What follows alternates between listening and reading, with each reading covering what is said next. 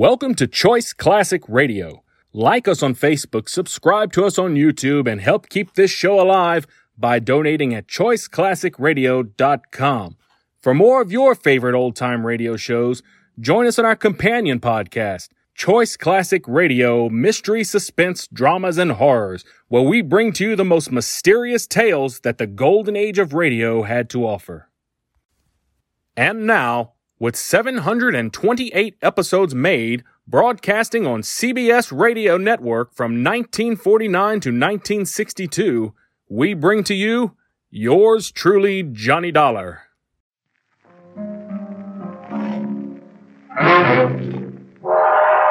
Time now for yours truly, Johnny Dollar.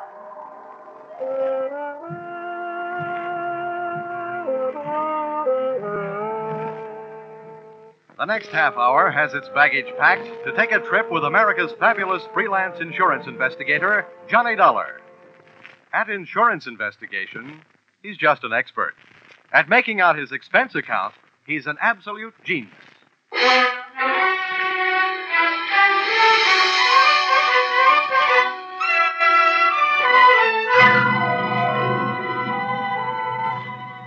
Expense account submitted by Special Investigator Johnny Dollar to Home Office, American Pioneer Life Insurance Company, Hartford, Connecticut.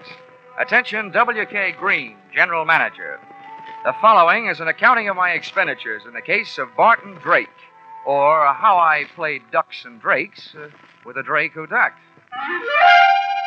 Expense account, item one. $100 I'm charging you for one hour's sleep I missed answering your telephone call at 9 o'clock in the morning.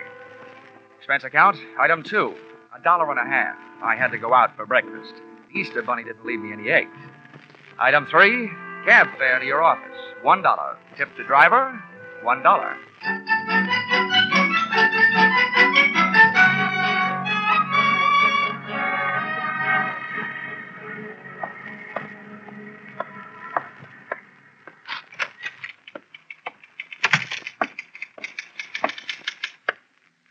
Morning, Johnny. Why don't we make that good night sometime soon? Shall we, Chickie? Well, I've had to type up some of your expense accounts. I think maybe an evening with you might be fun. But business first. Old Stonewall's waiting for you. Hasn't he gotten out of that military kick yet? no, he still thinks he's a general. But to me, he's still just what he was before he ever went into the Army. His belts never stopped fighting the battle of the businessman's bulge, huh? Well, forward march.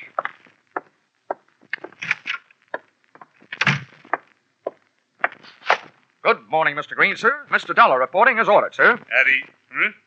Oh, yeah. What's this saluting and heel clicking about? Oh, I thought you might be homesick for some military courtesy. Yeah, I'd be surprised to get any kind of courtesy from you. But we're not paying you to be polite. Sit down. Here. I got a job for you. Here. I Had a copy made of the file in that case. You can take it with you. Thanks. Barton Drake, huh? Oh, yeah, I remember him. Let's see. Life insurance, $30,000. Beneficiary, Mrs. Barton Drake. Well, what is it? Is he dead or just dying? Neither, we hope. Well, if you'll pardon a little before noon philosophy, just by living, a man is slowly dying of old age. We have a statistical department to worry about that, Dollar. Your job is to find this man, Barton Drake. Okay. What's the story? And as far as the company is concerned, the story started one night just short of seven years ago. Oh, that would make it uh, 1942. Yes, the same year I was called upon to fight for my country. Uh, yeah. In the insurance division, Pentagon Building, Washington, D.C. Huh? But don't get me wrong. Those who served can be just as proud of what they did as those who fought. As you were saying. I merely used the word fight as a, a general term. Yes, General. Barton Drake, one night about uh, seven years ago? Uh, yes. When we issued the life policy on Drake, he uh, listed his occupation as that of uh, hardware store proprietor. Hardware. Ha! As I recall it, he specialized in unregistered pistols, handcuff keys, and hacksaws. And if I'm not wrong, at the time he disappeared, he was under suspicion of grand larceny and wanted for assault with intent to kill a police officer. Yeah, that's right. At the time, he was suspected of a number of large robberies. Now, refresh me on that cop shooting. How'd that happen? Uh, you remember. When the police arrived at the house to pick him up, he opened fire from the bedroom window, made a dash for it out of the back to his own car, Yeah, there was a chase during which the car skidded and went through the rail of a bridge into the river. Uh, oh, yes. Now I remember, yeah. They never did recover the body or the loot. All they got back was a wet Buick.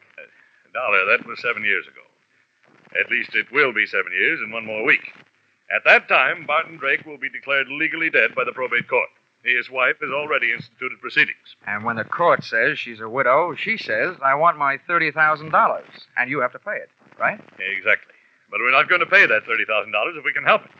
At 9 o'clock this morning, the Missing Persons Bureau of the New York Police Department called us and gave us reason to hope that Drake is still alive. What happened? Did they see him in a crystal ball? You don't know how close to the truth you came, Dollar. Oh? The Missing Persons boys have a new habit these days. Whenever there's a television show there's, where there's a public crowd involved, they watch it. Last night, they think they spotted Barton Drake at the prize fights. Now, that's all we've got to go on, but we think he's alive and that he's somewhere in New York. Well, that's a start, anyway. I know where to find New York.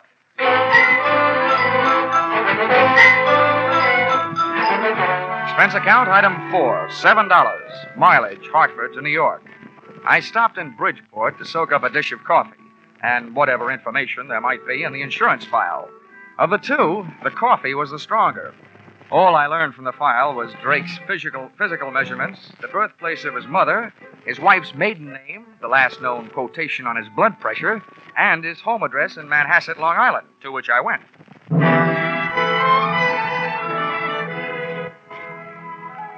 The house had a $40,000 look about it, and its grounds were being manicured by a gardener who had a $12 a day look about him.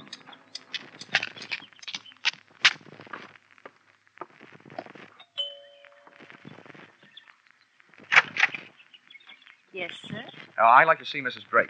Here's my card. Yes, sir. Step in, please. Thank you. If you wait here in the hall, sir, I'll go tell her you're here.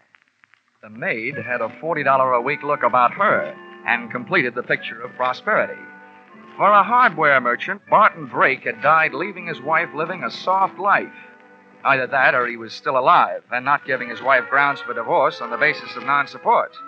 Or she was that certain kind of gal who wouldn't have any trouble making that certain kind of man get up that certain kind of money. And when I saw her, I knew not only that I couldn't afford her, but that Drake probably hadn't been able to, which probably led to his undoing. Just to give you an idea, she was wearing a diamond necklace and a negligee, and it was two o'clock in the afternoon. Mr. Dollar? Mrs. Drake? Yes, Stella Drake. I'm having breakfast. Won't you come in and join me? Well, I'll join you, but uh, no breakfast. I just had a tomato surprise. Hmm? Lunch. Oh. I'm glad you didn't mean me. Uh, come on, right in here. Are you sure you won't have some breakfast? No, thanks. I couldn't bring myself to hurt that poor, tired trout you've got there. Oh, please. That's a genuine English kipper. Oh, I beg your pardon. I didn't recognize it without its monocle. oh, you're more fun than an eye opener. I should have you around when I get up every day. Well, I have something to tell you that should make you really feel good. You don't mean that bunch of stuffed shirts at the insurance company who decided to give me my money without going through all that fuss at probate court. Oh, I've got better news than that. You may not get that money. But- But we think you have a good chance of getting your husband back. What? Yeah, the New York police think they saw him last night. Alive. Oh. Maybe I was wrong. Maybe that doesn't make you happy. Why, yes. Yes, of course, of course it makes me happy, but oh, to live without a man for seven years and then have a a stranger just sit across the table and calmly tell you he's alive, it, it's just too much. Tell me, where did they find him? They didn't. They think they spotted him at the fights they were watching on television. I imagine they're looking for him. I know I am. Well, it's impossible. If he were alive and back in New York, he'd come to me. That's what I was hoping, Mrs. Drake. Well, I don't believe it. Why would he do a thing like that to me? Why would he make me suffer all these years? I think you'd better go now. I've got to be alone. I've got to think. Oh, Barton, why? Why? Please, Mr. Dollar. I want to be alone. I figured if she wanted to be alone, it was for a good reason. Because that lather she'd gotten into was strictly from soap opera. She flooded me to the door on a tide of tears. Once outside, I picked up the hedge clippers the gardener had conveniently left near the front walk and pruned the telephone wires leading into the house. Then I took a plant on the place from the other side of the street. I figured Mrs. Drake would want to share her troubles with somebody, and with the phone wires cut, she'd have to leave the house to do it, giving me a chance to follow her. And that's the way it worked out. She led me someplace, all the way into New York City, but not to Barton Drake. That would have been too easy. Once in Manhattan, she headed for a drugstore and a telephone booth.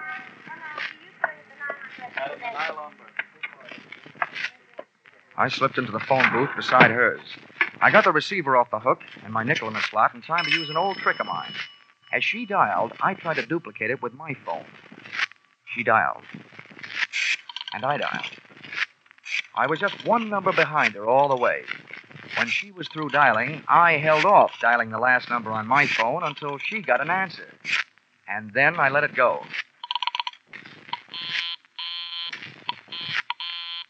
The number she was calling was busy. Still room for coincidence, but it was good enough for me. I jotted down the number I'd gotten out of my little telephone game of tag and then listened. I've got to see you right away. We're in trouble. All right, I'll meet you in 20 minutes. The usual place.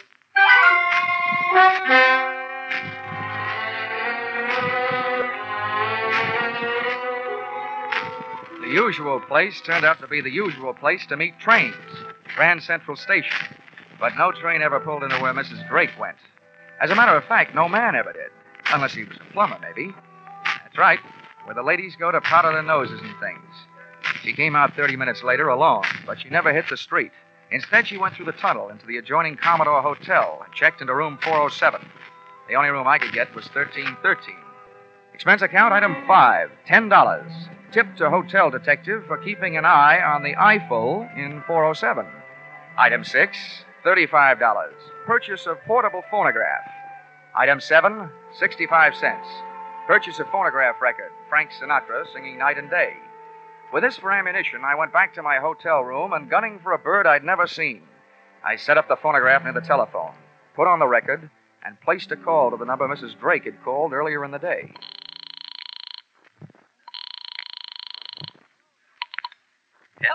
Hello. There. 7 p.m. again, and this is your favorite disc jockey, Happy Jack the Money Man. Yes, your favorite disc jockey, your spinner with the winners. Tell me, are you listening to our show? My radio is not on. Goodbye. Oh, hold the phone, madam. A little thing like that doesn't make any difference to Happy Jack.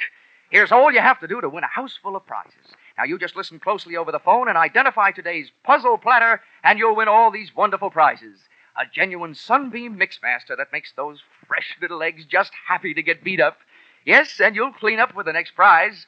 Make a real clean sweep with a Hoover vacuum cleaner with all attachments and no strings attached. and to send you tripping happily through life, you'll also receive a handsome set of easy to lug luggage, a pair of gladiator bags. Are you interested? Why, of course I am. All right, then. Here's the tune.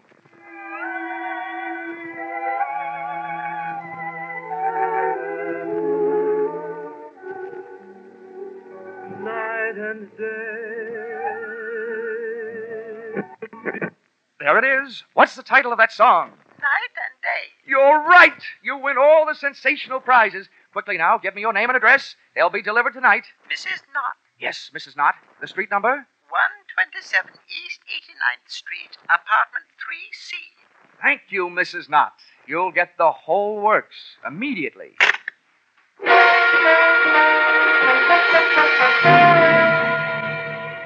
Expense account, items 8, 9, and 10. 39.50 purchase of Mixmaster, 79.50 purchase of vacuum cleaner, and uh, 89.50 purchase of luggage. You may resent this expenditure, but there's one thing you must remember. Nobody can resist trading their name and address for something for nothing.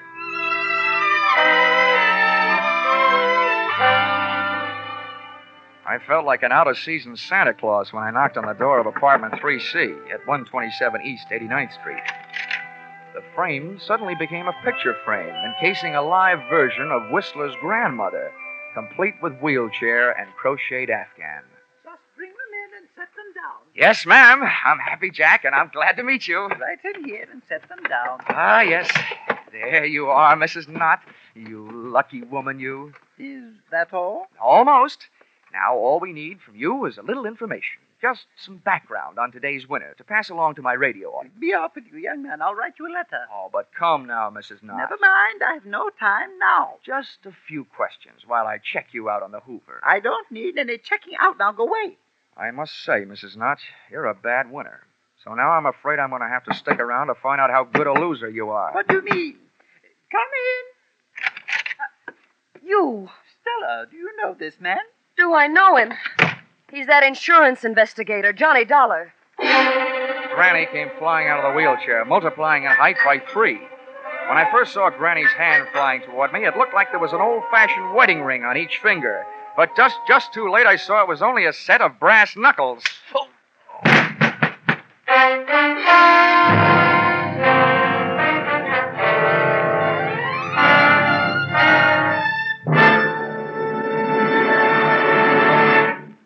In just a moment, we'll return to the second act of yours truly, Johnny Dollar.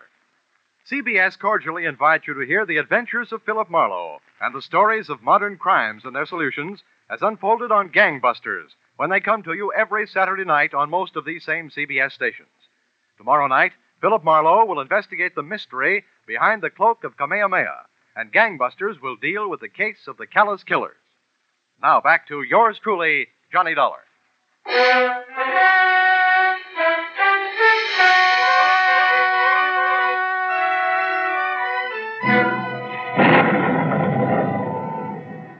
Woke up, the thunder and lightning in my head was getting an answer from the sky. And I started getting some answers, too. You, James, give me a page. Granny's voice alike. had changed to the bass too much and register, and its owner was smoking a big satisfied with what cigar. I stayed on the floor and quiet. I didn't want those brass knuckles crooning me me? another lullaby. Come awful close to fouling up the whole deal. I told you I didn't want you to try to collect on that insurance. Why'd you do it? It's $30,000, that's why. To hear you talk, you'd think you were going hungry. What do you think I am? Some empty milk bottle you can run down to the corner and get your nickel back on? What were you trying to do anyway? Sell me out? Sell you out. You know what started this trouble. You had to go to the fights last night. Oh, a big man. Dumb cops, you call them. Don't worry about me. They haven't found me. I'll take care of myself. But not with you lousing me up, getting mixed up with dirty dealers like this guy Dollar. Oh, you're so smart. Why did you let him in here? Shut up! He wanted to give me something for free, that's why. Well, I've got something for him a free boat ride. Wheel that chair over here. We'll take him out in that. The wheelchair ride was short to the street. The auto ride was longer to the ocean. And from what I could gather on the dock, the boat ride was to be even longer to my doom. I was still playing Sleeping Beauty and listening to the supposed to be dead man, Barton Drake, telling his wife Stella how he was going to make my slumber permanent. Come on, come on, get a move on. I've got his hands tied. Hurry up with his feet. I'm almost through. There. Now what? Now stand back while I heave him up on the deck. Oh, aren't you going to tie him to something? For what? If they ever find this boat, they're going to find it empty. One good wave out there, and this guy goes for a swim. There. The wheel's lashed. He's got plenty of gas and plenty of ocean out there. That'll teach Mr. Happy Jack. Now I'm giving him away.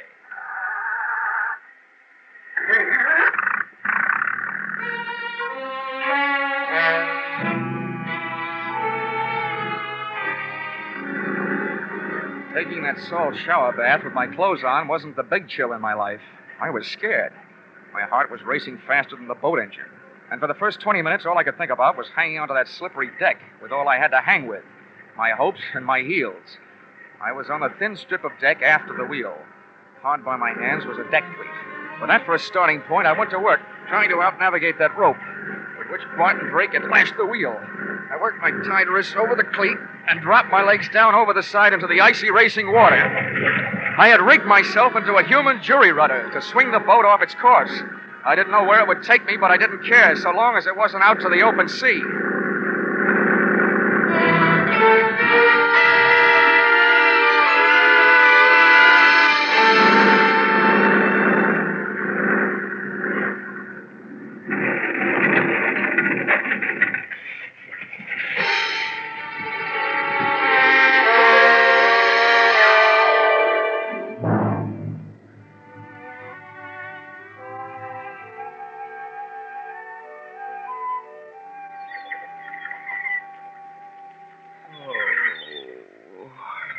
Oh, waking up, eh? Might as well tell you.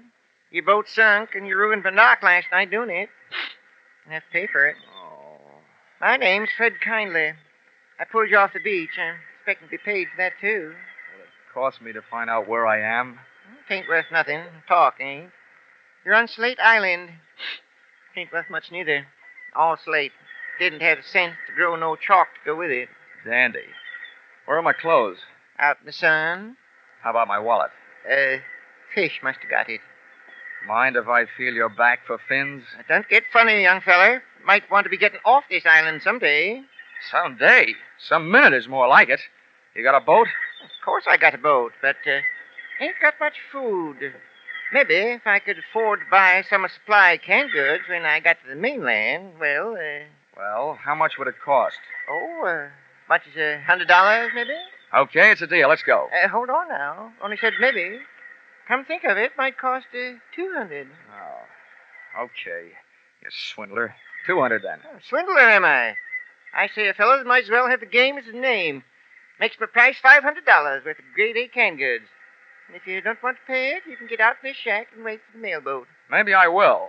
When does it get here? A week from Tuesday. Uh, uh, okay. He'll get your $500 worth of canned goods. When can we start? I'll give you your clothes soon as you put it in writing and sign your name. Where's the paper? Uh, right here. Keep it handy. Uh, just fill in the amount here. Five hundred dollars worth. It's my regular contract for shipwreck. Okay. Give it here. 500. Now, where do I sign? Right there at the bottom. There you are. All signed. Uh, that's a peculiar name. Ali Khan. I'd had more than my share of wind the night before, so I decided to throw caution to it. I went into the building at 127 East 89th Street and up to apartment 3C. First, I knocked with my knuckles and got no answers, so then I knocked with my feet. Well, what do you know? The lock broke. There was nobody home, and Barton Drake must have been out calling himself Granny at the moment because the wheelchair part of his disguise was also among the missing. The closet was empty, and the brand new gladiator bags I had delivered the previous evening were nowhere to be found. Now, nobody could say I hadn't made it easy for Drake to make a getaway with my little giveaway. I'd even supplied the luggage. But all the traffic wasn't going, some of it was coming. Oh, well, Stella, there's one bad thing about kicking your way into places. You can't lock the door behind you. Well, now that you're in, you better come all the way in. What are you doing here? You should be asking me what I'm doing alive. The only answer I've got for that is I don't murder easily.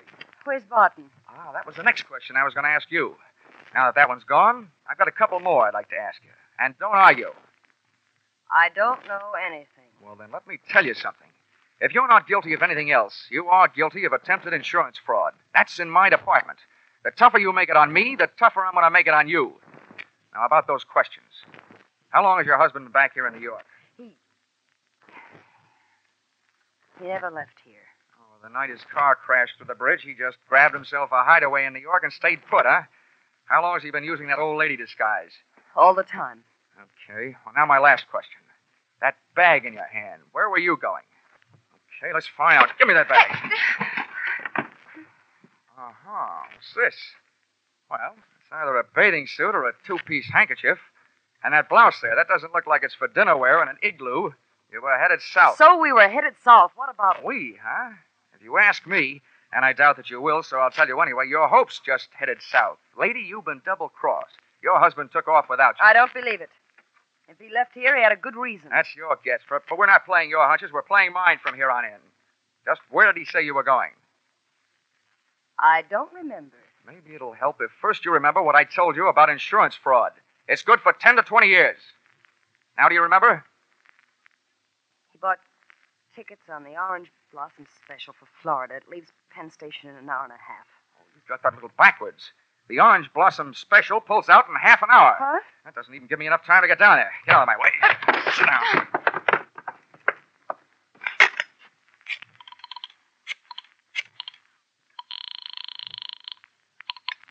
Information. Hello. Information. Look, I want the telephone number of the Penn Station branch of the Travelers Aid Society.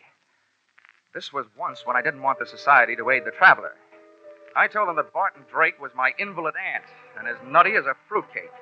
With Stella's help, I described his costume from the daisies on his hat to the buttons on his shoes. I tagged it off with a warning that when my aunt left the house, she thought she was a honeybee and was on her way to throw herself in front of the Orange Blossom Special, wheelchair and all. The guy on the other end of the line took off to round up the railway police, and I took off to round up a taxi.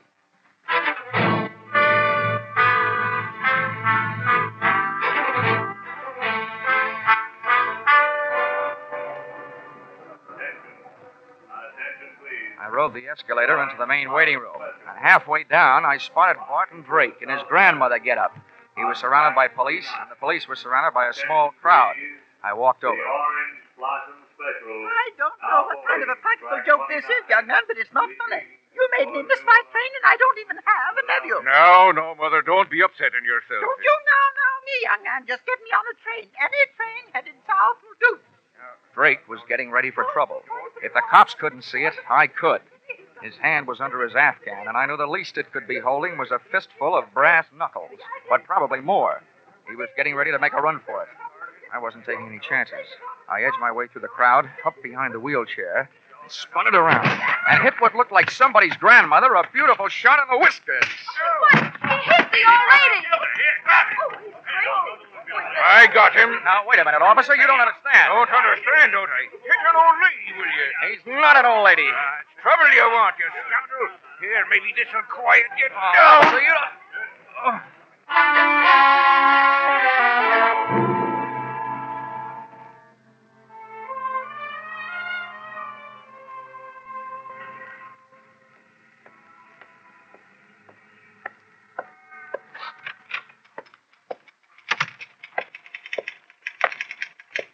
Johnny! Hiya, Chickie. Oh, that, that bandage. What's the matter with your head? No brains. Where's the general? Oh, when he found out you'd saved American Pioneer $30,000, he decided to take the morning off and celebrate. He's out playing golf. Oh, great. To celebrate my getting hit on the head with police clubs, he goes out and swings golf clubs. Oh, Johnny, I was sort of. Now, don't that- worry, Chickie. I've still got enough energy left for nightclubs. You want to help me with this expense account? I'll get it out of the way. Oh, that's all that stands between Uh us.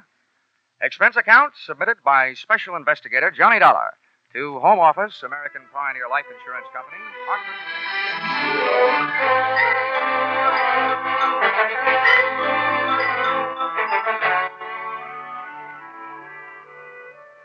First, the police held me and let Granny Drake go to the hospital, where they learned the truth. Then they let me go to the hospital and transferred Barton Drake to the pokey, where he was soon joined by his lady in waiting, Mrs. Drake.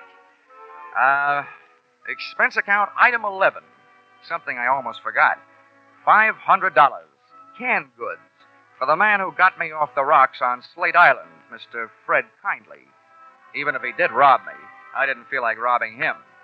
The only thing I did do was remove all the labels from the $500 worth of canned goods. I'm sure that this will see to it that Mr. Kindly has some very unbalanced meals, because I happen to know that there's no difference in the sound of canned tomatoes and uh, canned peaches when you shake the can. Uh, expense account total $1,482.63. Yours, um, truly, Johnny Dollar.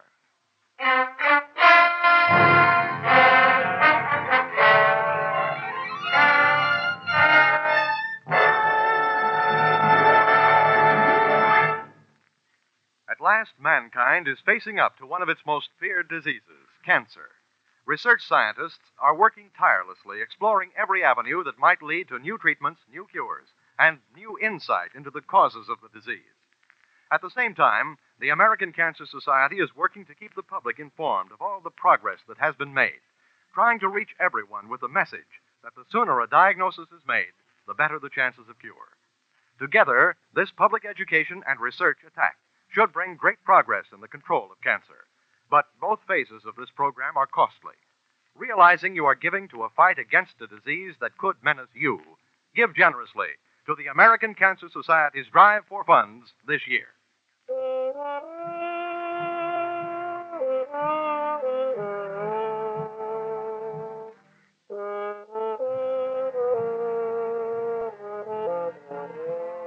Yours truly, Johnny Dollar, stars Charles Russell as Johnny. Our music is composed and conducted by Leith Stevens. Yours truly, Johnny Dollar, is written by Paul Dudley and Gil Doud and is produced and directed by Richard Sanville for CBS, where 99 million people gather every week, the Columbia Broadcasting System. That concludes today's episode. We'd like to thank you and remind you to donate at choiceclassicradio.com. Remember, your donations make episodes like this possible.